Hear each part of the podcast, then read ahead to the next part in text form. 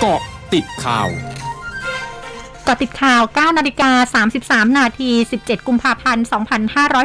2565 กรมควบคุมโรคกระทรวงสาธารณาสุขรายงานวันนี้นอกจากมีผู้ติดเชื้อโควิด -19 รายใหม่จำนวน 17,349 ราย และเสียชีวิตเพิ่มอีก 22 รายแล้ว ยังมีผลตรวจ ATK พบเข้าข่ายติดเชื้อโควิด -19 อีก 11,969 ราย รวมยอดสะสม 546,878 ราย โดยเมื่อรวมผลตรวจ ATK เท่ากับวันนี้มีผู้ติดเชื้อเพิ่มเป็น 29,318 ราย โดยร้อยละของการตรวจเชื้อ 7 วันย้อนหลังอยู่ที่ร้อยละ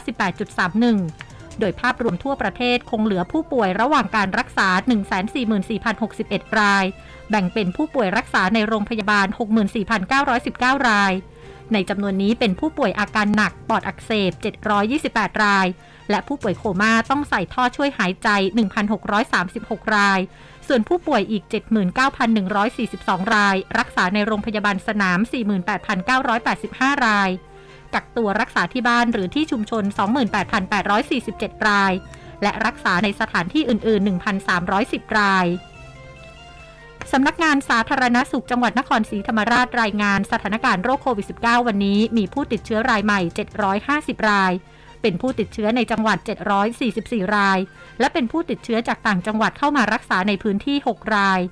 ยอดผู้ติดเชื้อสะสมระลอกเดือนมกราคม 2565 จำนวน 1341 ราย มีผู้เสียชีวิตสะสม 22 ราย นางสาวไตรสุรี ไตรสรณกุล รองโฆษกประจำสำนักนายกรัฐมนตรีเผยพลเอกประยุทธ์จันโอชานายกรัฐมนตรี และรัฐมนตรีว่าการกระทรวงกลาโหม ได้รับทราบรายงานของกระทรวงพาณิชย์เกี่ยวกับสถานการณ์การส่งออกในภาพรวม ที่มีอัตราการเติบโตต่อเนื่อง โดยข้อมูลปี 2564 มูลค่าการส่งออกสูงสุดเป็นประวัติการ 271,173.5 ล้านเหรียญสหรัฐ อัตราการเติบโตที่ร้อยละ 17.1 และการประเมินการเติบโตในปี 2565 ที่คาดว่าจะขยายตัวต่อเนื่องที่ร้อยละ 3-4 โดยนายกรัฐมนตรีได้กำชับทุกหน่วยงานที่เกี่ยวข้องให้ดำเนินการเพื่อรักษาความต่อเนื่องของการส่งออก เพื่อสร้างความเชื่อมั่นต่อเศรษฐกิจในภาพรวม ส่งผลให้เกิดการจ้างงาน ประชาชนมีงานทำพลตำรวจโททนายยุทธวุฒิจรัสธรรมรงผู้บัญชาการตำรวจภูธรภาคเจ็ดเผย วันนี้เวลา 14 นาฬิกาตำรวจสพเดิมบางนางบวชจังหวัดสุพรรณบุรี พร้อมเจ้าหน้าที่ที่เกี่ยวข้องจะถแถลงผลคดีฆาตกรรมอำพรางศพ นางสมศรีม่ามกระโทกอายุ 62 ปี โดยคนร้ายนำศพใส่ถังพลาสติกนำไปทิ้งที่บริเวณชายเขาชะโอดอำเภอเดิมบางนางบวชจังหวัดสุพรรณบุรี หลังจับกลุ่มนางสาวอ่อนอนง อายุ 17 ปี ซึ่งเป็นหลานสาวแท้ๆ ของนางสมศรี และนายปฏิพล อันทรมณฑลอายุ 23 ปีแฟนหนุ่ม ในข้อหาร่วมกันฆ่าและซ่อนเร้นศพด้วยมีหลักฐานสำคัญคือภาพจากวงจรปิด ข้อความแชทของผู้ต้องหาทั้งสองรายที่มีการพูดคุยกันเกี่ยวกับการเสียชีวิตของนางสมศรี ส่วนสาเหตุคาดว่าหลานสาวไม่พอใจที่ถูกนางสมศรีบ่นเป็นประจำ ประกอบกับอยากได้เงินในบัญชีของนางสมศรีที่มีหลักแสนบาท จึงร่วมกับแฟนหนุ่มลงมือก่อเหตุช่วงหน้าขึ้นหน้าข่าวอาเซียนค่ะร้อยจุดห้าขึ้นหน้าอาเซียน